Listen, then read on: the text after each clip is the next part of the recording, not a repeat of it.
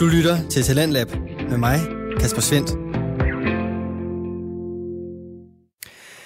Klokken har slået 22.05 denne aften, og det betyder, at det er tid til, at jeg præsenterer Danske Fritidspodcast for dig.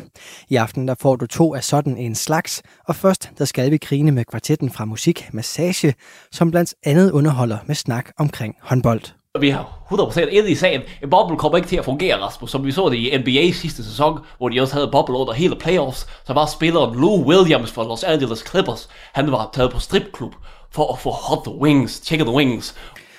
Og efter den første time har stået i satirens tegn, så står Merete Jensen klar til at sætte fokus på klimaet i et afsnit fra Klimastemmer så opdager man ikke det. Men det opdager man, når man står med øh, bundemanden. Så ser man, hvordan et rosenkål går. Det går på den her kæmpe stamme. Sådan en lille træ. Det er så sjovt at se på. Og sådan en fik vi med hjem her den anden dag. Vi har en masse godt indhold til dig i aften, og først der er det altså de fire unge mænd fra det satiriske program Musik Massage, der skal stå for underholdningen. Musikmassage hører til ved Danmarks Medie- og Journalisthøjskoles studenterradio Genlyd og består af Rasmus Linderoth, Simon Vid, Simon Sandholm og Jakob Thomsen.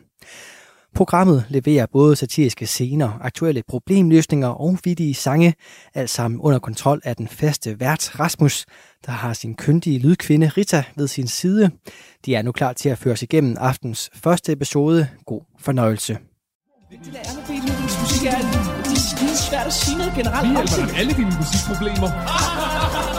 Tintin kunne jo faktisk spille øh, kontrabas. Johnny Huberland kommer cyklen ind i studiet. Morten Olsen. Jeg troede sgu da, han var død. Det er simpelthen løgn. Hvis du har akne, så kan du bare ringe til os. Vi har LOC på bas. Hvis du har kraft, kan du også ringe. Nej, det passer Jeppe ikke. Kofod, hvis du skulle beskrive dig selv med fire farver, hvilke skulle det så være? Velkommen til endnu et afsnit af Musikmassage. Mit navn er Rasmus Linderoth, og med mig i studiet som altid, der har jeg min tekniker Rita. Hej Rasmus. God formiddag, Rita. God formiddag. Hvordan har vi det i dag? Jeg har det super dejligt igen i dag. Jeg er Det virkelig er på toppen. Dejligt at høre. Hvordan har du det? Jeg har det også øh, strålende. Dejligt at høre. Hvorfor? Rita, øh, jamen, øh, hvorfor? Jamen, øh, solen skinner, og øh, vejret er dejligt. Det kan godt være, det er lidt koldt, men øh, så længe solen er på, så øh, får vi vores øh, vitaminer. Ja, det er Rita, rigtigt. vi skal, vi skal bare ud i det. Lad os hoppe ud i det. Ritas råd for denne uge. Den her uges af Ritters Råd, den er måske en lidt atypisk en, måske lidt tidligt, vil nogen mene, men jeg har altså valgt at gå med, med Jelling Festival. Og det har jeg, fordi at jeg synes, Jelling Festival, det er den dejligste festival i Danmark. Nogen vil måske sige, det er Smuk Festival. Jeg tror, hvis så vidt jeg husker, så er det vist deres, er det ikke rigtigt nok? At den dejligste festival, det plejer at sige, det er Smukfest? Øh, jo, jeg tror, man siger, det er den, sm- den smukkeste Nå, øh, okay, festival. ja, smuk. Okay, ja, det giver Ja, mening. det så vil jeg, i- så vil jeg i hvert fald, ordet, ja, okay, endnu, endnu, så vil jeg så sige, at Jelling Festival er den dejligste festival i hele Danmark. Men Rita, jeg til lige høre, altså ligger Jelling Festivalen ikke i Kristi Himmelfartsferien? Eller er det mig, der husker forkert? Nej, det er rigtigt nok, ja. Øh, og i forhold til den nuværende coronasituation, er vi, øh, altså er vi som land et sted, hvor vi øh, afvikler festivaler, før der er flokimmunitet? Altså, jeg tror, jeg har valgt, Rasmus, jeg har valgt at sige, at jeg er optimistisk. Jeg håber på, at vi får en rigtig dejlig Jelling Festival, og jeg tror virkelig på det. Jeg tror på, at vi når at opnå flokimmunitet inden, og det er også derfor, at mig og Kim, min kæreste, vi købte øh, allerede billet sidste år, da, til den, der så blev aflyst desværre. Men den har vi så fået, fået ført videre til i år, og vi håber virkelig på, at vi kan komme afsted i år, fordi at, jeg håber, altså de plejer virkelig at have nogle gode musikere. Altså jeg tror, det var Brian Adams, der var der for nogle år siden. I hvert fald så har, øh, så har Mads Lange og Rasmus Sebak været der, og dem synes jeg er skide gode. Så jeg synes bare, det er super dejligt at komme ud og høre noget god musik og drikke nogle fadøl sammen med ens venner og få nogle gode drinks. Det lyder også dejligt, og jeg er sikker på, at det er noget, vi alle sammen godt kunne, øh, kunne trænge til. Kæmpe anbefaling herfra i hvert fald. Det var Ritas råd for denne uge. Vi skal i gang med programmet. Det består i dag af en masse diskussioner og informationsrige interviews. I hovedfladen der skal vi en tur til en lille flække tæt på Grænsted, hvor der har udspillet sig noget af et drama de sidste par måneder, der har fået fatale konsekvenser for et hav af katte og de implicerede i sagen. I det aktuelt, der flyver vi nyhedshelikopteren til Ægypten og lander den i Kairo for at dække håndboldslutrunden for herrene. Og til sidst i sofakabinettet, der skal vi netop snakke om at pege fingre og selvindsigt. Som du kan høre på det hele, så er der igen fuld fart over feltet, og det bliver selvfølgelig frem for alt og mest af alt informativt. Rigtig hjertelig velkommen til.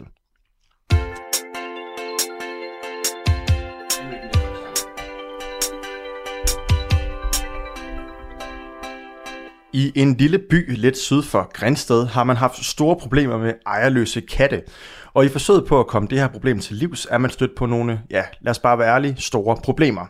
Derfor vil jeg gerne starte med at byde velkommen til dig, Kalle Kaviar Nielsen. Tak skal du have, Rasmus.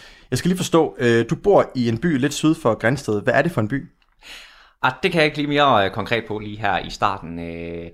Der er nogle øh, retsforhold omkring øh, det her, vi har været ude i, og der er en sovnerforening, øh, som jeg ikke sådan vil smide ind øh, under bussen, øh, for at sige det som det er. Så øh, jeg er gået med til det kompromis, at vi har sagt lidt tæt på Grænsted. Lidt syd for Grænsted, ja. Det er, det er i orden. Øh, I har haft nogle problemer med ejerløse katte. Hvad er det konkret problemet går ud på? Jamen, vi har haft det problem i byen, at øh, der simpelthen er blevet øh, en alt for stor bestand af, af katte, ejerløse øh, katte, som ingen tager øh, ansvaret for. Øh, og der var vi egentlig nået frem til den erkendelse, at det skulle vi have gjort noget ved. Og så er det så her, at du, øh, du kommer lidt i klemme på noget ny lovgivning. Hvad er det, det går ud på? Ja, men det, det er rigtigt. Altså med til historien jeg hører ligesom, at, at jeg er arbejdsløs. Desværre, jeg har ikke noget arbejde lige i øjeblikket, øh, og, og, øh, og derfor så, øh, så, så valgte jeg ligesom at, at, at sige, jamen den her opgave, der, der, der foreligger med, at vi skal have nogle katte ryddet af, af vejen, det er sådan set en opgave, jeg godt kunne tænke mig at påtage mig noget af ansvaret for at, at få løst den opgave. Og hvad er det så, hvad er det så du, du tyr til her? Jamen, der er jo altså...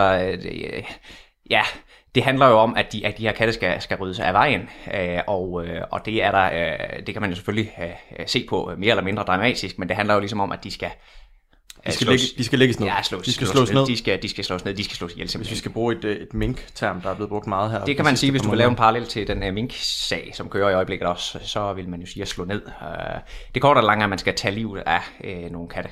Og der uh, da jeg ikke har noget arbejde, og dermed noget øh, øh, at give mig til på den måde i min hverdag, jamen, så siger jeg, jamen, så kunne det måske være et sted, hvor jeg kunne byde ind og bidrage lidt til fællesskab på den måde. Jeg ved godt, hvordan man slår en kat ihjel. Så det gør du simpelthen, og øh, du var i retten i går.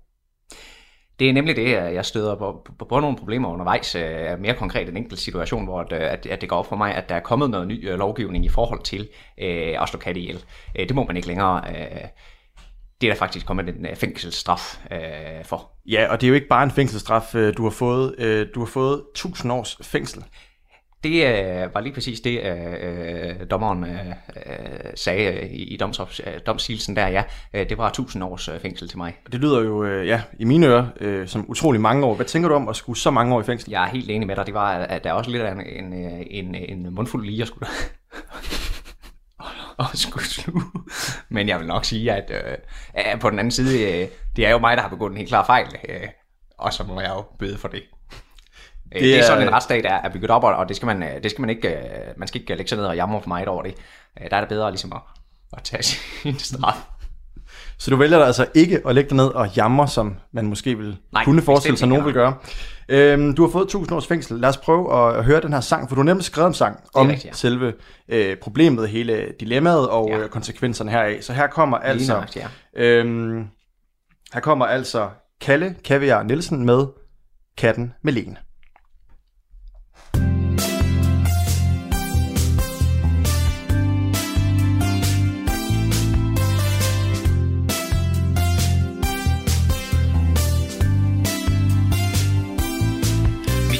Kalle, folk de kalder mig for kaviar. Jeg bor lidt syd for Grænsted, arbejdsløs, men ikke en nar. Men havde i byen, jeg ikke må nævne ved navn Vedtaget at være en ejerløs kat i byen skulle tages af dage.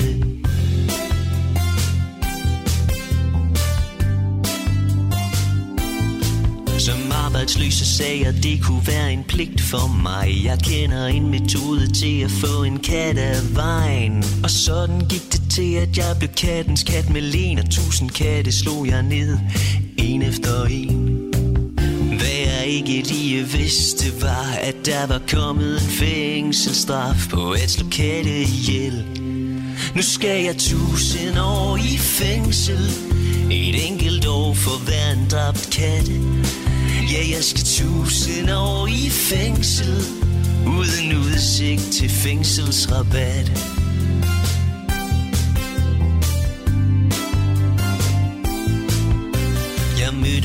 I retten Tilstod alt og anket ikke. Jeg har begået fejl om må byde, Det er en retsstatsmekanik. Det er selvfølgelig ærgerligt Men det er sådan det er Og man må bare på sin hest igen Og tage ved lære.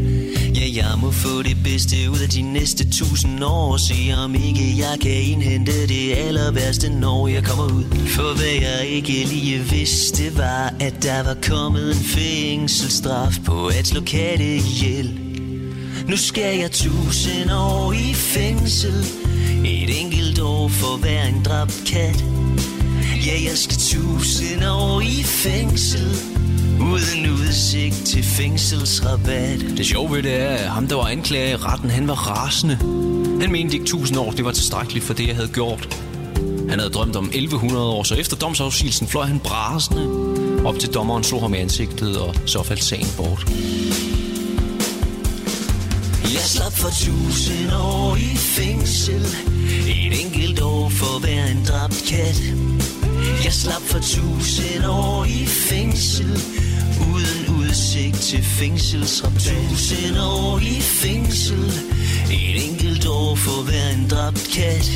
Ja, jeg slap for tusind år i fængsel. Uden udsigt til fængselsrabat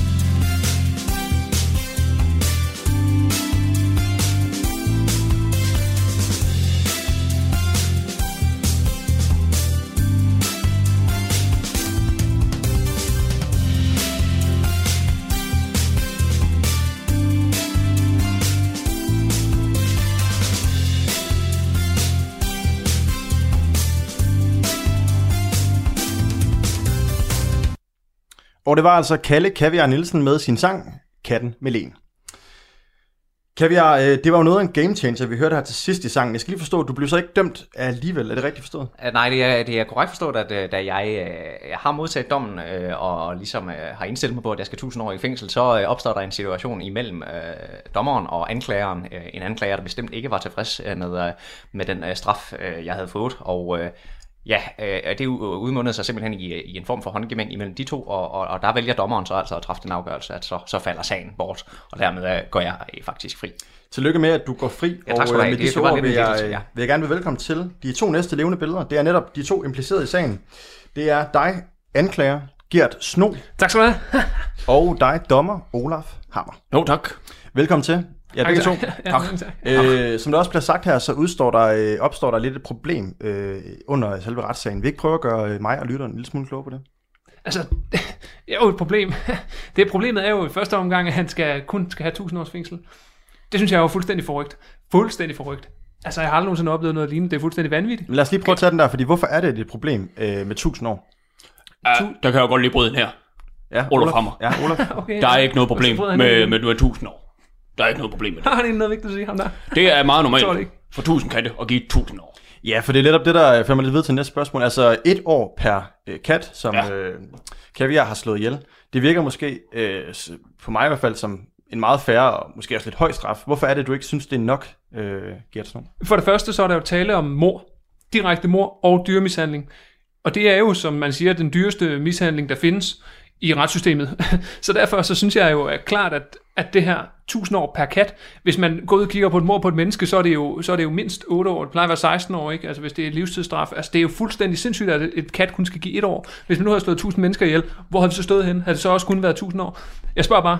Lad os lige prøve at blive lidt klogere på det, for du siger netop øh, ordet mor her, ikke? Altså, øh, øh, Kaviar, vil du ikke prøve at gøre os lidt klogere på, hvordan har du egentlig formået at få dræbt 1000 katte? For det lyder jo i sig selv som noget af et logistisk arbejde. Øh, Det er klart, det er en opgave at, at, at skal have så mange øh, dyr øh, af vejen, øh, katte. Øh, men, men det er klart, hvis du griber tingene ordentligt an, jamen så kan man få sådan relativt effektivt få nogle katte sat ud af spil. Og hvordan gjorde du det?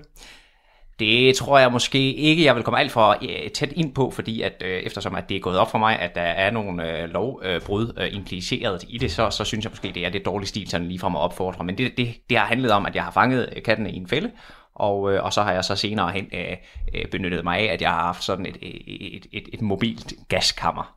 Et mobilt gaskammer. Ja, Og det er også noget med, at der var lidt øh, problemer efterfølgende, for du valgte jo at grave, øh, grave kattene ned. det er rigtigt inspireret af, af, af en anden øh, dyreart, der, der, der er blevet slået ned øh, i, inden for det seneste halve års tid. Øh, så valgte jeg at grave dem ned, øh, simpelthen for at, at få dem helt af vejen. Og de skulle så igen, øh, desværre, ligesom minkene, øh, graves op igen. Hvad var det, der skete? Det er fuldstændig rigtigt, at øh, jeg kom til at grave dem ned øh, lidt tæt på, på, et, øh, øh, undskyld, på, på, på et vandløb, vi har øh, øh, nær vores øh, lille by. Øh, og øh, ja, og, og det var der nogle borgere, der var utilfredse med, øh, kunne jeg ligesom forstå på Sovnforeningen. Og øh, jeg havde en miljøteknolog ude og, og lave nogle prøver, og, og man kunne faktisk godt se, at, at øh, der var nogle af de her kemikalier, øh, som sev ned øh, i vandet. Og, der, og så var der jo ikke andet for, end lige at grave dem op og, og finde et andet sted til dem. Okay, godt, øh, godt løst, vil jeg sige. Og, øh, men lad os prøve at komme tilbage til selve domsafsigelsen. For det er her, der opstår nogle problemer blandt anklager og dommer. Det er mig, der er dommer. Ja. ja. Olaf Hammer. Øh, Olaf Hammer. Det er mig, der anklager. Ja, det har vi Ja, okay, hvis vi skal stå og titulere os selv. plads. Ja, okay, Nå, men altså- det på den måde. Okay, ja. Jeg kommer fra Billund Kommune. Og i Billund Kommune har det altid været normal praksis, at man regner med, en kat dræbt giver et års fængsel. Og anklager? Hvad tænker du om det? Det synes jeg er jo fuldstændig sindssygt. Det er jo helt, altså, hvad fanden er det for noget, det her? Altså, et år per kat. Altså, jeg kommer fra Viborg, og der har vi altid gjort det, at vi har sagt 1,1 år per kat. Og jeg har jo altid slået slag for i den her sag, at det skulle være, det skulle være 1001 år. 1100 år, han skulle have straf.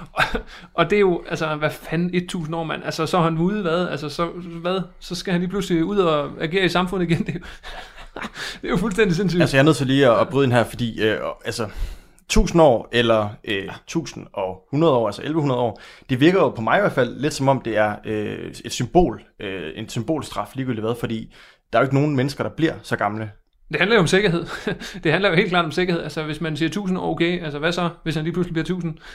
Så har man ikke nogen garanti for, Men at hvor, han ikke... hvor, hvorfor altså, er det, du tror, at, øh, at kaviar kan blive 1000? Jamen, det, ved vi da ikke noget om. Det har vi da ingen idé om, at han lige pludselig skulle og blive 1000. Altså, det er da klart, at der er selvfølgelig chance for det. Så bliver vi nødt til at skal have en, en garanti. Ja, du har rapplet om omkring den der nye undersøgelse fra UNICEF. Det er du også ved med ind i salen. Om at den, den siger, at, at, at folk i Schweiz for eksempel godt kan gå hen og blive 900 år gamle. Jamen, det er det, danskerne kan jo gå hen og, de kan jo gå hen og blive tusse gamle. Og hvad- altså, så skal man da, nu er der så der peget på, den her, øh, den her, de bliver jo skide gamle, altså. Og derfor er det centralt, at man giver de her 1100. Jamen, I Billund et år per kat. Ja. Og det rykker, synes jeg er vi. fuldstændig det rykker ikke. Det Så det er altså de her 100 års forskel i, øh, i selve straffen, I bliver meget uenige om. Hvad er det så, der sker, øh, da dommen skal afsiges? Jamen, så er dommeren er jo fuldstændig, fuldstændig psykopat i hjernen, ikke? Og så bliver jeg jo nødt til ligesom at lige at gå op og have et alforsord med ham. Det vil han så ikke høre på, så tyrer jeg jo ligesom til det eneste, man ligesom kan i sådan en sag. Jeg siger, hey, hør hov, og så, så får han lige ind på hovedet. Han hammer mig på panden. Han hammer dig på panden, og det er rigtigt forstået, det er, han, du, du tager, øh, du Jeg tager simpelthen øh, hammeren, du og tager så- hammeren ja. fra øh, Mm. Olof Hammer Ja. og hammer ham Hammer mig direkte på panden. på panden. Hammer, hammer, fedt. Ja, det, det, øh, det kan man jo sige. Nej, det synes jeg er overstrengt. Men Olaf Hammer, du blev så slået med, med din egen hammer øh, Ja. i panden. Hvad er det så, der sker? Jamen altså, så siger jeg, ej, det finder jeg mig simpelthen ikke i. Den her sag, den ligger jeg ned. Du ligger simpelthen sagen ligger ned sagen mod, ned. øh, mod kaviar, Og Kaviar, han går fri. og kaviar går fri. Ja. Og i stedet for, så bliver det altså anklager, øh, Gert Sno, som står for skud. Ja, så er det jo lige pludselig mig. Ja, det er fuldstændig vanvittigt. Du kan ikke slå en dommer ned, og så tænke på, at det ikke får nogen konsekvenser. Jamen, du kan sgu heller ikke dømme en til ikke slå en- 1000 års fængsel. Og så, altså, hvad fanden er det for en indstilling, mand? Altså, en mand, der har slået 1000 katte ihjel, skal han ikke i fængsel? Hvad? Spørger jeg bare. Nej, ikke jeg er efter det. Efter det rav, du skabte ind i den sal. Rav. Det eneste rav, der er sket, det er, at der er 1000 Der katte, måske der er døde i en må by syd for lov til at bryde Og nu ind. synes Ja, jeg, at kaviar... nu skal vel Kaviar komme ind. Jamen, kaviar, han skal, han skal i fængsel, og det kan kun gå for langsomt. Det, det, er, altså, det er fuldstændig... Prøv at høre her, ja, som jeg var inde på Ja, øh, fuldstændig før vanvittigt. også, og, og, og også var inde på i sangen, jamen, så, så er jeg faktisk øh, en stor øh, fortaler for øh, retsstaten. Men øh, jeg vil, jeg vil dog sige, at, øh, at, at, det, at, at jeg var klar til at tage 1000 års øh, straf, øh, og så måtte jeg få det bedste ud af det. Men jeg, for, jeg, for, jeg for, forlanger og fortjener en, en ret, retlig og færre rettergang. Og, og, det og det mener jeg ikke, at jeg får, når der ligefrem er vold mellem øh, de implicerede ja. parter. Okay, ja. ja, ja. Og det er jo også der, jeg vil ligesom sige, okay, i Viborg, Viborg Kommune, der plejer vi at sige øh, 1,1 år per kat. Og det er jo der, jeg synes, at uh, Billund Kommune, de handler fuldstændig bagefter i forhold til lovgivningen. Og det er der, jeg kræver også, at, øh, og det er også det, jeg var op for at tale med dommerne, det er, at vi skal have en national, national regel for, hvad kattestraffen skal være. Og det synes jeg er fuldstændig vanvittigt, at den ikke har det. Og det vil dommerne ikke høre på. Jeg samler lige op her, de her. Jeg kan se, der er meget uenighed i, øh, i studiet lige nu, og det skal der også altid være plads til. Men altså, vi har Olaf Hammer, der nu har rettet sin anklage mod Gert Sno. Ja, Fuldstændig sindssygt. Og øh, Olaf Hammer, hvad håber du, som øh, udfaldet bliver i anklagerne mod Gert Sno? Jamen, jeg, jeg regner jo øh, stærkt med, at vi kommer op omkring de 1600 år. De 1600 år. Ja, som man plejer at få for at slå en dommer i Billund Kommune. Ja, med sin ja. Egen hammer, skal ja. Det også lige siges. Med sin og, egen øh, Og hammer. Gert Sno, hvad håber du på? Fordi øh, retsmødet rets, øh, mødet begynder jo her i, øh, i eftermiddag. Jeg er sikker på, hvis jeg, jeg får lov til at føre den her sag selv, så tror jeg da, at jeg håber på en 750 år. Det er klart. Og så er jeg ude igen i god tid, så kan jeg jo, så kan jeg jo ligesom tage sagen op med kav- mod kaviar igen. Du kan drømme videre, kan du. Der er, øh, der er langt fra de to øh, forhåbninger, 1600 og 750 år. Det er øh, noget et stykke vej imellem. Jeg vil i hvert fald gerne sige øh, tak til dig, Kaviar, for at du var en af gæsterne i dag, og tillykke Tak. med, at du øh, alligevel ikke skulle 1000 år i fængsel. Tak for det. Olaf Hammer, tak Ja, fordi du kom ind. tak. Jeg håber, dit hoved er okay. Og Gert Sno, held og lykke med din kommende retssag. Tak. Det var hovedfladen, og vi går videre til Det Aktuelt. Du lytter til Radio 4. Du er skruet ind på programmet Talents Lab, hvor jeg i aften kan præsentere dig for to afsnit fra Danske Fritidspodcasts. Her først er det fra Musik Massage, som udgøres af Rasmus Linderoth, Simon Hvid, Simon Sandholm og Jakob Thomsen, og det er deres afsnit, vi vender tilbage til her.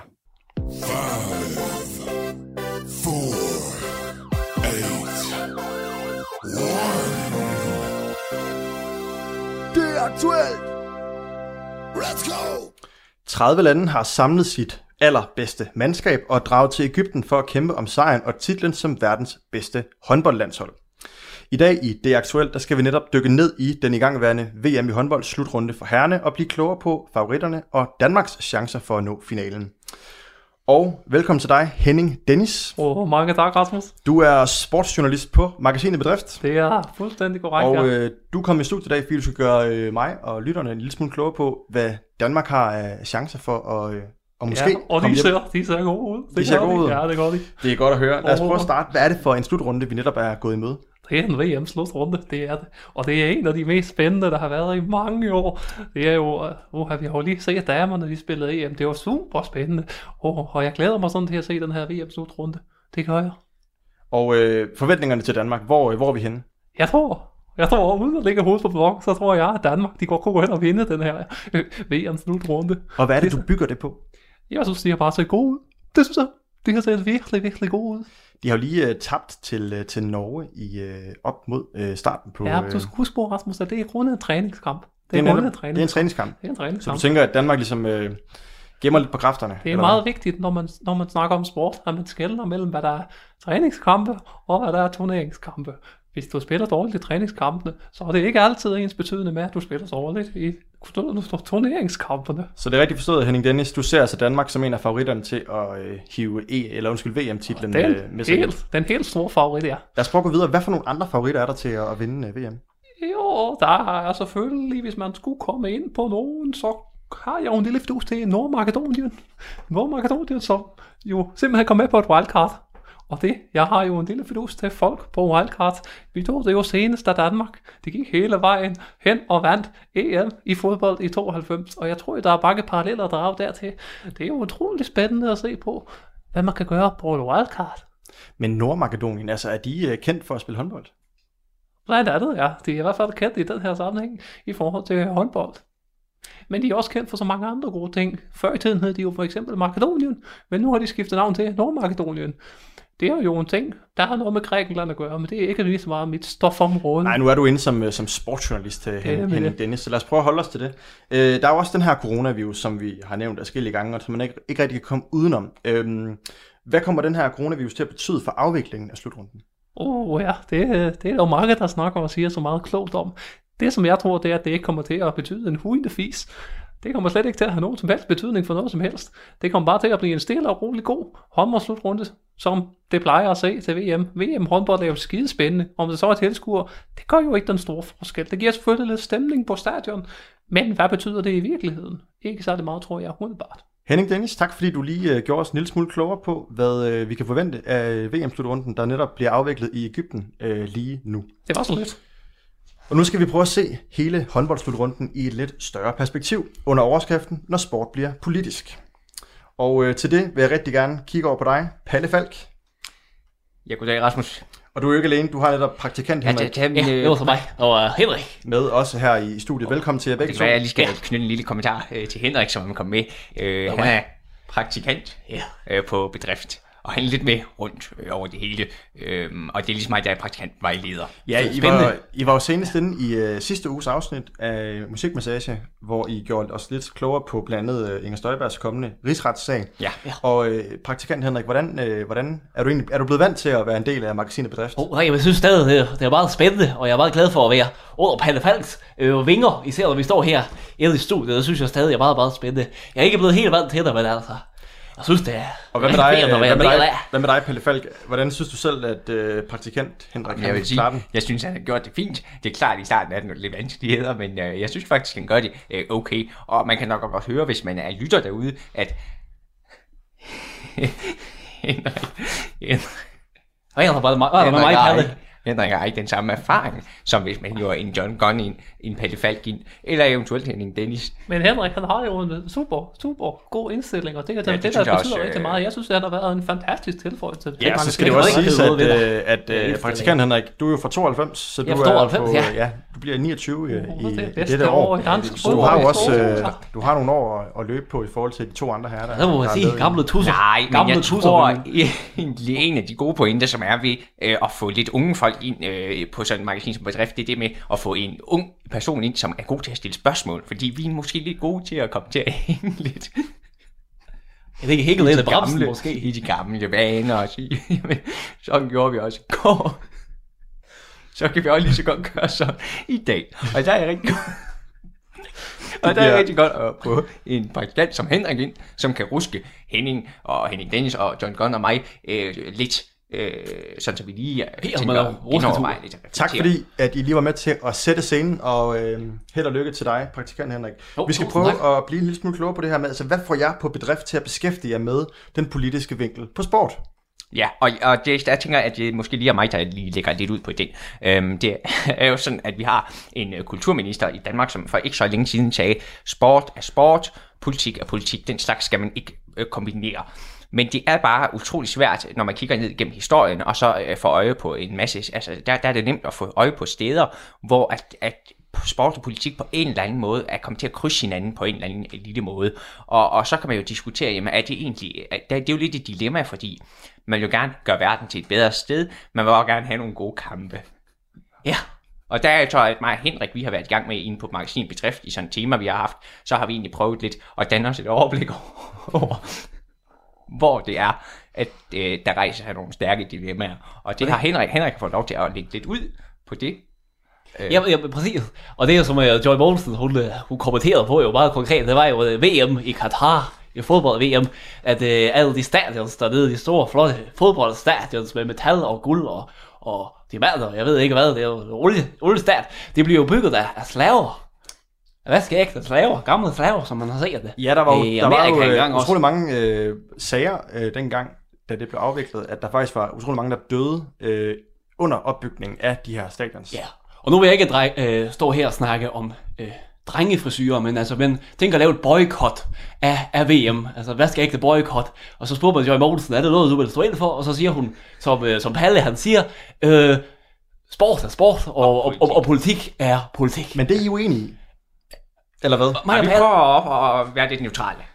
Men er sport sport, og politik er politik? Eller altså, fordi der, I, Rasmus, der skal jo ikke herske nogen øh, diskussion om, at sport er jo sport, og, og politik er jo også politik. Men er sport også politik? Og er politik også sport? Jamen, det er jo det, der er lidt af den store dilemma, fordi man øh, vil måske gerne ud af dyste mod andre nationer, men det er det med, hvis nu at øh, det er kommet op at køre, fordi at, at der er nogle slaver, der har måttet øh, slide dagen lang og sådan, øh, er det så egentlig noget, vi vil være med til? Ja, og støtte. Men nu, Omkring, ja. men nu er vi jo inde for at snakke om slutrunden Ja. i VM. I VM i herrehåndbold. fodbold, ja. Nej, i, i håndbold, Henrik. Her håndbold, ja, Ja, ja det med er- hænderne. Der bruger man hænderne kontra fødderne, som man gør i Ja, fodbold. men Der det- er men- håndbold. men- men- Henrik, ja, øh, der, der er det nok lidt mere øh, Henning Dennis, da de tager det er sådan lidt mere konkret øh, sport, ved øh, for det ved vi ikke så meget om. Og jeg Øh, også sige lidt om, hvad håndbold der skal, hvordan håndbold adskiller sig fra fodbold. Ja, Ja, det er noget med, ja. Det kan også nemlig ved, at man har, i håndbold, der bruger man hænderne. Men i fodbold, der bruger man fødderne. Og det er sådan set den helt store forskel. Og det har praktikant Henrik jo lige øh, så fint fået sagt. Ah, men jeg tror ikke, han fik alle helt. Men han er Og ved man skal af, altid lige passe på med at gå ind på andre områder, fordi Det når man ikke lige helt er, med på det der. Men det er derfor, det er godt, at vi er kommet herind for at snakke Nej! om sport. Og, og, og, der blander vi noget med politik. Ja, fordi jeg prøver, jeg prøver, lige, at, jeg prøver lige at skære igennem det her, fordi ja. Ja. I begynder at snakke om, øh, om, om VM-slutrunden i fodbold i Katar, og begynder at komme med nogle øh, forfærdelige ting, der skete der, men nu er I jo inde i jeres virke som øh, politiske eksperter på VM håndboldslutrunden i Ægypten. Ja. Har der været de samme øh, lignende problematikker med opbygning af stadions under øh, forfærdelige vilkår, eller, eller hvad sker der her? Nu hører det sig jo lidt til nutid og fremtid, øh, knap så meget som historisk. Øhm, men jeg tror da godt, vi kan øh, sige, uden at sige for mig, at der har været lidt diskussion omkring øh, hele covid-situationen i, i Ægypten, fordi det er jo en stor pengemaskine at være vært øh, når, ved sådan en stor international begivenhed. Øh, og, øh, og det er jo blandt andet ved, at der er tusindvis af tilskuere, som kan få lov at komme ind og se kampene live, som ikke skal se hjemme i fjernsynet. Ja. Og det er jo en mulighed, som Ægypten går glip af her i år, fordi at øh, selvom de rigtig gerne vil have tilskuere, så er de altså kommet dertil. Det kan ikke lade sig gøre. Nej, Ægypten var jo selv meget øh, pro i forhold til proaktiv i forhold til, at der skulle være tilskuere op til de her 15.000, som der kan være på deres hovedstadion i, i Cairo. Øh, hvad er det for nogle politiske overvejelser, som så gjorde, at de alligevel valgte at gå med til, at der ikke skulle være tilskuere? Jamen, det er jo den verdensomspændende situation, som med covid-19, som Palle Falk også lige hurtigt var inde på. Og så har de valgt at sige, ah okay, det kan vi godt se, at uh, der, der kan måske komme et lille problem der. Men det, jeg tænker på her, det, her, det, er, jo det, det er jo det her pres ikke, fra øh, det internationale håndboldforbund, og blandt andet også DHF, det danske, ja, altså, som har været inde og påvirke Ægypten til at sige, vi vælger ikke at have tilskuere alligevel. Er det ikke netop her, hvor politik og sport bliver blandet sammen? Det er jo i hvert fald øh, et eksempel på, at der er nogle øh, interessenter, som står lidt og trækker i hver sin ende af en snor. De tror... Knivskarpt, ja. Knivskarpt, det var øh, kort og godt. Altså, de står og, øh, og trækker i, øh, i en snor. Ja. Øh, lad os prøve at, at vende, blive lidt smule klogere på det her, fordi under håndboldslutrunden har Ægypten jo ude at sige, at de kommer til at lave det, der hedder en boble, som man også så det under EM i kvindehåndbold i Danmark, hvor man netop lavede en boble, hvor alle dem, der skulle spille, officials, dommer, trænere osv., de var alle sammen lukket inde på hoteller, og så må de ikke se andre mennesker. Det er jo lidt noget andet i Ægypten. Kan I ikke prøve at gøre os lidt klogere på det? Altså, den der boble her. Der er jo en boble i... Uh, ja. altså, altså, vi kan drage nogle paralleller. Forstår I det? Ja, men den her boble, altså, vi har 100% inde i sagen. En boble kommer ikke til at fungere, Rasmus, som vi så det i NBA sidste sæson, hvor de også havde boble under hele playoffs. Så var spilleren Lou Williams fra Los Angeles Clippers, han var taget på stripklub for at få hot wings, chicken wings. Og der er simpelthen nogle menneskelige drifter, som vi ikke kan undertrykke, og derfor kommer det aldrig til at fungere med nogen boble. Og Henrik, der tror jeg, du skal passe på, at du ikke bevæger dig den stofområde igen. Jeg er ret sikker på, at han ikke spillede for LA Clippers. Jeg tror, han spillede for dem der TG Titans. Nu handler det her... Det var i NFL. Ja, men nu må... Nej, men Henrik, Dennis, nu må du lige være den professionelle her. At, og, og, og, Henrik, det kan jeg godt forstå, og du har en personlig interesse for basketball. Men det betyder ikke, at man måske skal gå ind og udtale sig det, om det. der er det helt store Men jeg synes at stadigvæk, at det er en, problem er, ja, god det er, at i Danmark lykkedes det var bobler, det, det er altså ja, lad os prøve, lad os I Danmark lykkedes ja. vi med at lave en rigtig god boble, som var velfungerende i øh, forbindelse med EM-slutrunden for kvinderne. Det var faktisk øh, rigtig øh, godt sat op. Øh, det var nogle danskere, der stod for det, og der må vi jo nok bare der kommer til at opstå et bubble trouble. der skal ikke det bubble trouble, tror jeg. Ja, det tror jeg Nej, bubble, det der med, ja. det er de i Ægypten, der vil de ikke have samme mulighed for at lave en bubble, en velfungerende bubble, og det handler om, at de er ikke så gode til det i Afrika. Og der er lidt for varmt, måske. Det handler om, at det er for varmt. De er ikke så gode til logistik. Og han udvikling det, har generelt. Ikke, nu, nu ved jeg ikke, om jeg måske bevæger mig ind på noget stofområde, jeg ikke ved så meget om. Men øh, det er jo noget med, at de ikke har så meget sæbe i ja. Ægypten. Så ja, men, men, altså, der vil jeg så også sige måske en gang, at der, der uh, Henning Dennis, uh, nu har vi været meget påpasselige med at gå ind på dit område. Jeg har faktisk uh, i rette sat uh, praktikanten hver gang han har gjort det.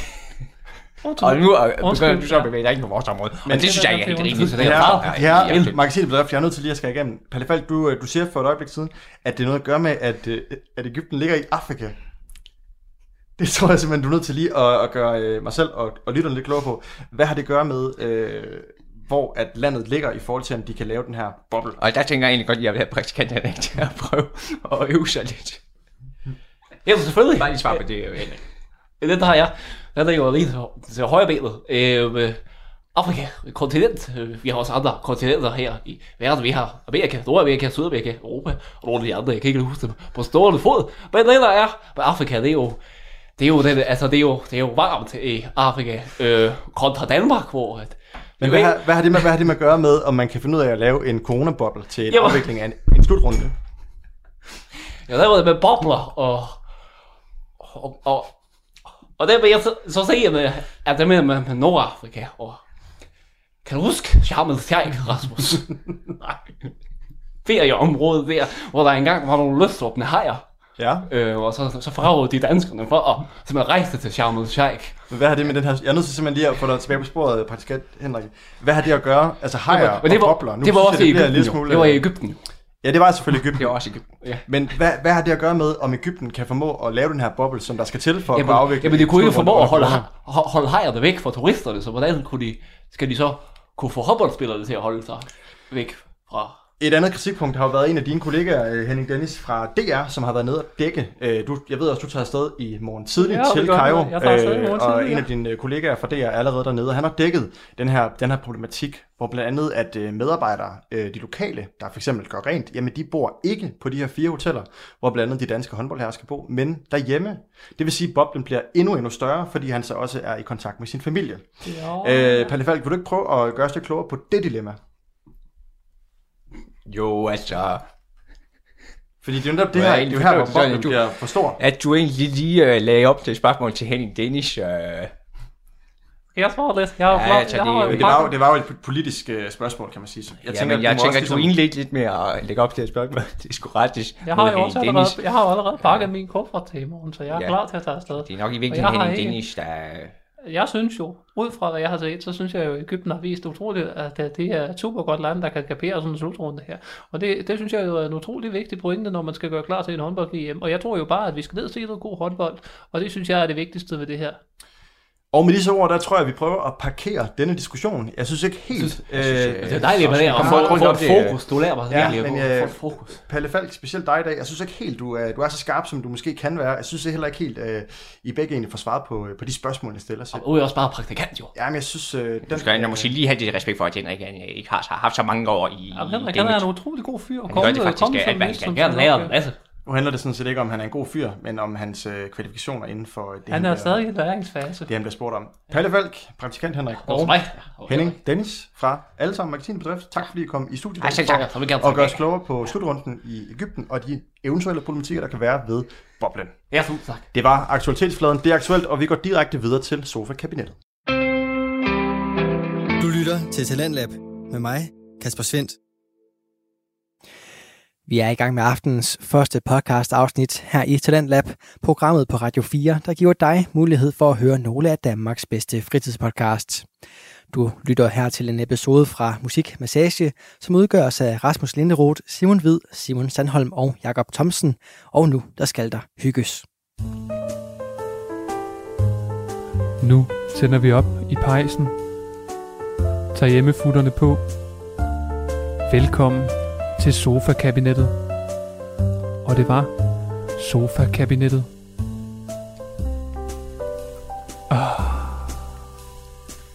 Et Facebook-opslag fra en ung kvinde er gået viralt på Facebook det sidste døgns tid. Opslaget er en opsang til den ældre generation af Danmark, om at vi skal stoppe med at pege fingre af hinanden. Og derfor vil jeg gerne byde velkommen til dig, Sofie Warming. Det er jo dig, der har skrevet opslaget. Så vil jeg også gerne byde velkommen til dig, Melissa Kvist. Tak skal du have. Du er en af dem, som har været inde og kommentere på opslaget. Det er jeg. Og til dig, Niels Pedersen Steinfeldt, spillemand og lommefilosof. Præcis. Tak skal du have, Rasmus. Og ikke lige hurtigt, Niels Pedersen. Dejligt at se dig igen. Ja, lige over. Vi har jo ikke uh, hilst på hinanden, siden vi gik over til 2021. Er det rigtigt? Havde du, en, uh, havde du en, uh, et godt nytår? Jeg synes faktisk, jeg havde øh, en, en, en dejlig nytårsaften. Det er jo klart, øh, den var jo ikke så vild, som, øh, som den førhen har været, men, øh, men der må man jo have respekt for det, der bliver foldet ud øh, af statsledelsen. Øh, og så, øh, ja, vi var ude på landet, så, så vi, vi, vi, vi, vi skød en masse krudt af. Og, og Hvem holdt du, hvem holdt du nytårsaften sammen med? Ja, men øh, med min, øh, faktisk med min bror Søren og hans familie, og så, øh, så havde jeg min roadie med, øh, fordi han ikke havde noget andet sted at være. Mini hedder han. Ja. Han var lige, Så han var også med nytårsaften? Han fik lov til at være med. Han er, han er ret dygtig til at, at lave mad, så han øh, fik lov til at lave forretten. Så du fik skudt dig godt ind i det nye år? Kanon godt. Ja, Det er- det er jeg glad hjem og fix og købe øh, det største batteri, øh, de overhovedet havde. Det har vi sådan lidt tradition for. Jeg vil sige, det de havde fået skaffet hjem fra Asien i år, det var altså noget særligt. Det lyder da dejligt. Ja, det var kanon. Glad for, at du er kommet ind i det nye år Ja, men helt med, med maner, så at sige, med et ordentligt stort øh, batteri. Yes. Og lad os prøve at komme tilbage på sporet. Jeg blev lige øh, hurtigt fanget af et øh, gensynsglæde, men altså lad os komme tilbage på sporet. Sofie Warming, du er jo inde i dag, fordi du har skrevet et, øh, et opslag. Ja, det er rigtigt. Og ja. øhm, det er lidt det opslag, vi ligesom skal tage, tage udgangspunkt i. Du er jo 22 år. Ja. Du læser informationsvidenskab på Mm, Aarhus, på Aarhus Universitet. Universitet, ja. Og så har du, og så er du godt og grundigt, godt og, undskyld, godt og grundigt træt af noget, du ser alt for ofte. Hvad er det, det er? Jamen det er, når den ældre generation simpelthen blander os i vores unges dagligdag, og hvordan vi gør, og hvordan vi behandler tingene omkring os. At de altid skal komme og så, og så i rette os. Altså. Og det er netop det her, som du har skrevet et Facebook-opslag om, så det Ja, synes jeg faktisk det har bare, jeg vil rigtig gerne have dig til at læse højt nu, så vil du ikke være Bare sød det op. og læse opslaget højt, så Ja. kan vi alle sammen få en idé om, hvad det er, det handler om. Hej alle sammen. Her kommer lige et surt opstød for mig. Jeg blev i tirsdags prikket på skulderen af en ældre bekendt, der mener, at det er uforsvarligt, at jeg sender mit barn, Olivia, afsted i børnehave, selvom jeg for tiden studerer derhjemme. Som nybagt mor føler jeg, at det er vigtigt med et pusterum i dagligdagen, især under disse coronatider, hvor det hele altså ramler lidt sammen. Jeg ved, hvad der er bedst for mig og mit barn, og jeg synes ærligt talt, at alle andre skal blande sig udenom. Jeg er undskyld, hvis det bliver lidt hårdt, men jeg er simpelthen nødt til at komme ud med det. Og det er altså det opslag, som har øh, affødt utrolig mange delinger, likes og også kommentarer, både øh, gode og, øh, Det må man hvad skal vi sige. sige, lidt vrede kommentarer. Mm, ja. Og øh, det er jo som sagt gået, gået viralt, og en af dem, der har været inde og dele sin egen mening, det er jo så dig, Melissa Kvist. Det er rigtigt. Du er 54 år gammel, Det kan du bande på. og øh, Frisk 54 år. du kommer fra og bor stadigvæk i Ringkøbing. Du har selv børn, de er alle sammen i teenagealderen, eller flyttet hjem fra, øh, eller flyttet fra, øh, fra redden. Jeg er to hjemme og en, der lige er flyttet. Ja, Og du var en af dem, der var inde og skrive et vredt kommentar. Øh, vredt og vredt. Det ved jeg ikke, om jeg vil sige, det var. Ja, Men jeg delte i hvert fald min mening på Du kommentarsporet. delte din mening, og det er jo netop det, som Facebook er blevet et, øh, en mulighed for, at man kan, den almindelige dansker kan dele sin mening med andre.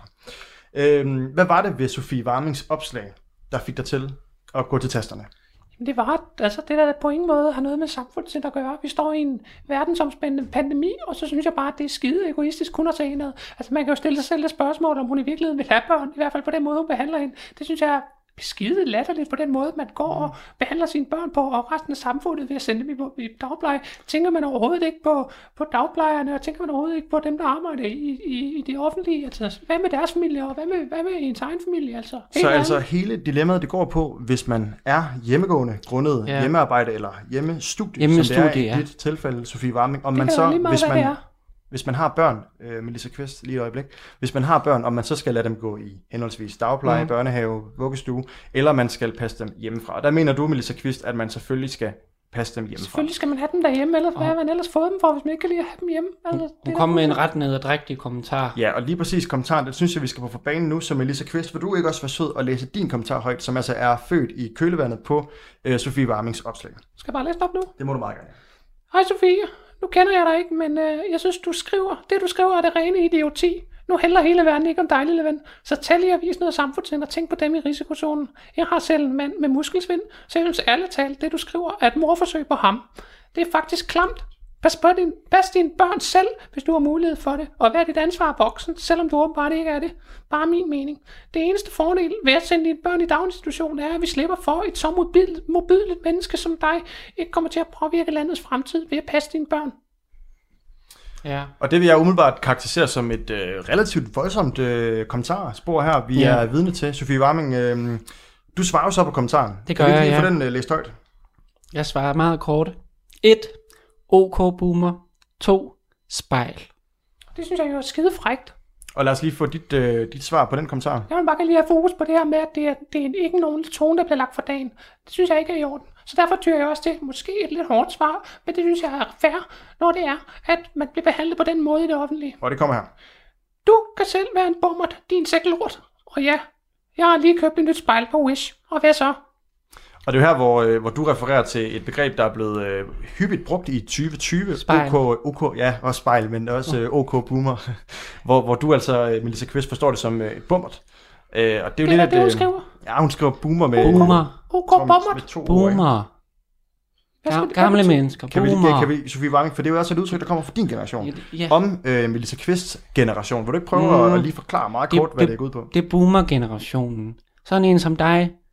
En gammel heks. Ej, undskyld. Men en at gammel en. står hun igen og taler grimt om Ja, mig. du har også lige kaldt hende for en sæk lort, så jeg tænker, Ja, at den er sådan relativt... Det gjorde jeg på øh, Facebook, det har jeg ikke stået og kaldt hende lige op i ansigtet. Og det er jo netop det næste spørgsmål, for der er så utrolig meget vrede på øh, kom, øh, Facebook, og specielt i kommentarsporene. Øh, Melissa Kvist, det er jo nogle relativt hårde ord, du bruger, men du gemmer dig så bagved, at de er skrevet på et tastatur. Er der forskel på at sige dem øh, op i Sofies øh, åbne ansigt, og så skrive dem til hende Det i, synes jeg da en, helt i en klart, er. kommentar? Hvor ligger forskellen? Jeg synes, at der er en klar forskel på ting, man skriver på nettet, og ting, man siger i virkeligheden. Hvis jeg siger det i virkeligheden til Sofie, det er en klamsæk lort, du ligner fandme, der er noget, der er slæbt øh, med katten ind, du er fandme grim og klam. Hvis jeg nu havde sagt det til Sofie lige nu, altså måske... Det har du så lige gjort, kan man sige. Nej, Ja, det gjorde nej, du fordi jeg faktisk sagde, der. Hvis man nu gjorde. Men det, jeg synes, øh, der er forskel, det er helt klart, at til de ting, man skriver på Facebook, det er jo ikke virkeligheden. Der er jo klar forskel på, hvordan man snakker ude i virkeligheden, og hvordan man skriver på Facebook. Man har klar ytringsfrihed på Facebook, men man skal også respektere andre mennesker i virkeligheden, og derfor synes jeg ikke, man skal tale grimt til folk ansigt til ansigt. Sofie Warming, du får næsten lige lov til at svare på den her. Jamen, jeg er bare sådan lidt perpleks, Rasmus. Det synes jeg da er lidt, lidt mærkeligt sagt, for at være ærlig. Lad os prøve at få en, øh, en mand med livserfaringen i orden øh, ind og, øh, og, blive, og gøre os en lille smule klogere på hans syn på det. Niels Pedersen Steinfeldt, øh, du snart har jo stået her... skal øh, begynde, altså. Ja, hvad siger du? Jamen, du har jo stået og lyttet til den diskussion, Ja, det der, skal der er oppe at køre her. Ikke? Altså, hvad tænker du om, om hele... Jeg er rystet i min grundvold over den måde at, at tale til hinanden på. Jeg forstår til fulde, at Sofie Warming er, øh, kalder sig perpleks. Øh, nu kender jeg Sofie fra et tidligere program, vi har lavet, og, øh, og jeg har sådan set øh, fulgt hende lidt øh, et stykke tid. Øh, og jeg mener faktisk, at hun, øh, hun gør æder med, hvad hun kan. Øh, og så synes jeg jo, det er voldsomt, at man skal møde en fra den samme generation, som jeg er fra. Vi er ikke så, at du er lidt ældre end mig, det kan man også godt se, øh, Lisa, skal Lisa pænt. Kvist. Men, men, øh, men, men øh, ja, nu er det lige mig, der har ordet, ikke også? Du skal tale dig færdigt i stedet Ja. for det der. I stedet for at skal stå. Melissa Kvist, jeg vil også gerne lige bede dig om at tige stille, når det ikke er dig, der har, der har ordet. Også selvom det er sådan en fucking irriterende Hov, mand. nu gør du det taler. igen. Så stopper du. Nu gør du det igen. Så Jeg kom tror måske lige, vi skal have slukket den mikrofon, Rita, hvis det er noget, du kan finde på, øh, ja, få styr på. Nej, det korte eller lange, det er, at øh, det kan jo ikke gå, at der sådan intergenerationelt er øh, den form for øh, hån af hinanden, og, og, og den form for mistillid til hinanden. Vi skal skulle da hjælpe hinanden og bakke hinanden op, i stedet for at, at, at, at gå og sige, eller gå og pege fingre jo. Det er jo det, der, der er hele pointen her. Måske det vil øh, klæde dig, øh, fru Kvist, øh, øh, at sige, jamen er der, er der en situation, hvor jeg kan hjælpe med noget her, i stedet for bare hele tiden at, at, at svine en ung kvinde som, som øh, Sofie Warming. At du så svarer tilbage på den måde, du gør, Sofie Warming, det synes jeg måske heller ikke klæder dig. Ja, okay. Men jeg synes jo helt klart, at det er også det, jeg gør. Jeg giver hende jo et godt råd, som jeg har lært undervejs. Det er jo, at man skal tage sine børn til sig og elske dem. Og det har den der glade kælling jo åbenbart ikke gjort. Du, du, det, det, er jo ikke, det er jo ikke forbundet med et råd. Det, du er laver der, nej, det er overhovedet ikke et råd. Du vist øh, ingenlunde uddannet, hverken underviser øh, eller folkeskolelærer eller noget som helst. Nej, men jeg har øh, øh, tænkt øh, lidt øh, over det alligevel. Okay, så fordi du har siddet derhjemme og tænkt, så er du lige pludselig klogere end os alle sammen, eller hvad? Ja, du det- måske har skrevet en sang om emnet. Bare fordi du skriver en sang, så betyder det ikke, at du ved mere end os andre. Nej, men ved du hvad, jeg synes faktisk, jeg vil opfordre dig til at prøve at skrive en sang om emnet, fordi så tvinger du dig selv til at reflektere en lille smule over det. Og, og, og, og, og nærmere kan du ikke komme det. Altså, det, det, det handler jo ikke om, at du giver et råd, når du står og, og, og, og, og skriver øh, sådan nogle ting, som du gør til Sofie Warming. Det er jo nærmere øh, sådan øh, en flad lussing lige i ansigtet. Og det er der også nogle gange bare nogen, der har brug for. Det Nej, det er der sagt ikke. Jeg ved, at vores generation, der er mange i deres unge, der har Vold fået... fører ikke til noget som helst. Og det synes jeg er din mening, og den har, du, den har du lov til at have. Og vi har jo som sagt også ytringsfrihed i det her land, så jeg kan mene, at den der lede sæk derovre, hun er satan nede med grim at se på. Og Men jeg vil Lisa- også bare lige sige i forlængelse af det, at jeg synes måske, du vil du sød? overveje, Vil du være sød? Rita, så skru lige ned for Melissa Kvist. Tak. Øh, Nu er jeg simpelthen nødt til at sige til dig, Melissa Kvist, hvis du skal være i studiet i dag, og hvis du skal fortsætte, og fortsætte være en del af det her interview, så skal du simpelthen tale ordentligt. Du skal ikke kalde øh, Sofie Warming for øh, en led sæk eller andre øh, synonymer til det. Du skal simpelthen tale ordentligt, og jeg synes faktisk, at Niels Pedersen har, har fat i noget her. Altså, vi skal tale ordentligt til hinanden i dag, også selvom vi er uenige. Øh, jo mere uenige vi er med hinanden, jo bedre og sødere skal vi tale til hinanden. Så med den øh, opfordring må du mm. gerne Mhm. skrue op for, øh, for Melissa Kvist igen, Rita. Okay, jeg kan godt se måske, at det, jeg fik lige tæt mig selv lidt op, men jeg synes da stadigvæk, at altså, det er jo vigtigt at at pege på, at I kan jo ikke bare skrue ned for mig. Jeg har jo lov til at have min mening. I kan jo ikke slukke for mig og udelukke mig fra debatten. Min mening betyder jo lige så meget som alle andres. Det gør den helt sikkert. Vi har alle sammen en mening og en stemme i den her debat, men Niels Pedersen kommer med øh, en lille opsang. Vi skal prøve at hjælpe hinanden i stedet for at gå mod hinanden. Jamen ved du hvad, jeg ved sgu ikke om det og jeg, ved ikke rigtig, hvad det er, Rasmus, det her covid-19 har gjort ved os alle sammen, fordi jeg må bare sige, jeg har fandme øh, siden nytår, som egentlig var en god aften, så synes jeg, at jeg har været nede i en dal i forhold til øh, mit øh, mentale overskud. Og, og, og jeg synes ligesom, det er sket, siden vi er gået ind i 20'erne, og siden vi har fået covid-19. Det er som om, at ude i samfundet, så er der sådan en eller anden tendens til, at der skal peges fingre hele tiden. Det er fandme uanset, om det er klima, øh, øh så du kører i en øh, for dum bil, eller, eller du flyver for langt, eller et eller andet. Øh, det er MeToo, det er, om han rager på mig, og han øh, har sagt nogle klamme ting, og det ene og det andet. Det er også pegen fingre. Og nu handler det så også om de unge. Der, ved du hvad, dem der har taget mest hensyn i den her covid-19-æra, øh, øh, som vi efterhånden kan kalde det, det er fandme de unge. Det er dem, der har fået revet et år ud af deres liv. Og så står der sådan en, en, en kvinde som, øh, som Lisa Kvist og udtaler sig så kritisk. Men Lisa- synes jeg simpelthen ikke er rimeligt. Nu kunne jeg godt tænke mig at rette øh, øh, øh, fokus på jer to kvinder. Øh, lige, Me- Melissa, hvad er det det, du hedder? Det er det, jeg hedder. Ja, og, og Sofie Warming, for du har også noget at lære i det her. Øh, Der er to pointer, som jeg synes, vi skal tage med herfra. Pointe nummer et, det er, vejret, det er fint, så længe man kan trække det. Pointe nummer to, den er til jer. Det er, nu har I stået og peget fingre af hinanden i en Facebook-debat i alt for lang tid. Prøv lige at, at tage hånden op helt fysisk, og så peg. Sådan her. Sådan her. Så peg på hinanden. Bum. Kan I godt se, at der peger en finger i retning af hinanden? Ja, ja. Så prøv lige at tælle en gang, hvor mange peger I egentlig på jer selv. 1, 2, 3. Tre fingre. på Vi kommer op på tre, ja. Og hvad er pointen i det? Ja, det er jo selvfølgelig, at hver eneste gang du peger på et andet menneske, så er det faktisk tre, der peger lige i retning af dig selv. Og det er altså vigtigt, at vi lige begynder at få fokus på de tre fingre, der kigger på os selv. Fordi måske man skulle starte med at feje for egen dør, inden man angriber Sofie Warming og Niels Pedersen Steinfeldt, tak fordi du lige kom med den opsang, Sofie Warming. Hvad tænker du om det? Altså, der er Jo, tre det, er fingre, godt, der peger det, på dig godt, det kan jeg godt se meget fysisk nu. Der er jeg godt nok tre fingre. Så hvis vi skal prøve at komme med noget selvrensagelse her, altså øh, Sofie Warming, øh, dig først. Hvis du skulle kigge lidt ind af og være lidt selvkritisk i den her debat, som, øh, som din, dit opslag har, har affødt, hvad kunne det så være? Jeg vil gerne, hvis jeg kunne gå tilbage i tiden, så lade være med at lave den anden kommentar til dig med, med boomer og spejl. Det kan jeg godt se, det var for meget overstregen. Og øh, Melissa Kvist, Jeg kan måske også godt se, at det var måske lige overkanten. Og det er måske også fordi, at jeg er måske lidt indebrændt i virkeligheden. Og det vil jeg gerne sige undskyld for, at det gik ud over Sofie.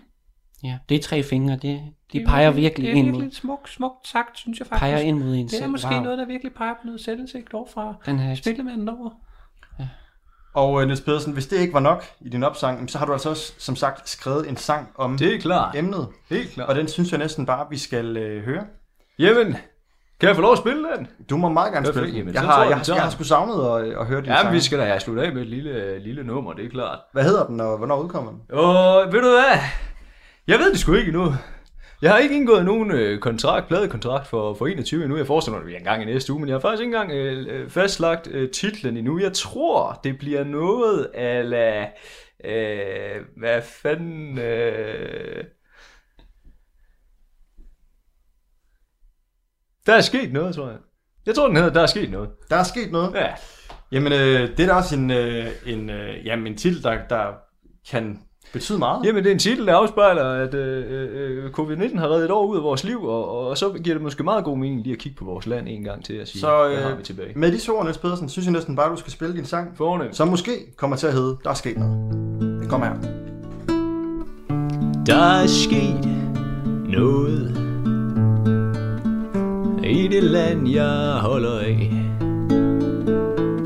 Et skrækkeligt år er gået, og hvad har vi tilbage? Egoisme er at starte med de andre og slå fællesskab ihjel. Men har du også en drøm om at forandre, må du starte med dig selv. Alt fra klima til MeToo og vacciner, der peges fingre som aldrig før. Alt hvad andre gør, det er et svineri, men prøv at for egen dør. Der er sket noget i det land, jeg holder af. Et skrækkeligt år er gået, har vi tilbage? Som land så har vi stjålet et år fra de unge, og utak for de i løn. Måske man som gammel skal bare sin tunge og række ud til fælles bøn. Ja, der er sket noget i det land, jeg holder af. Et skrækkeligt år er gået, og hvad har vi tilbage? Radio 4 taler med Danmark. Det var aftenens episode fra Musik Massage, der udgøres af Rasmus Linderoth, Simon Hvid, Simon Sandholm og Jakob Thomsen. Måske så sender musikmassage tankerne tilbage på drengene fra Angora, eller længere tilbage til Kasper og Mandrill-aftalen. Men jeg vil nu fremhæve en nyere podcast, der også begiver sig ind i satirens verden. Podcasten Radio skyder blandt andet vores vej, og den er bestemt et lyt værd. Det samme er flere afsnit fra Musik Massage selvfølgelig, og dem kan du finde inde på hjemmesiderne Mixcloud eller Soundcloud. Mit navn er Kasper Svens, og jeg står klar med en episode fra Klimastemmer med Merete Jensen efter dagens sidste nyhedsoverblik, som kommer her.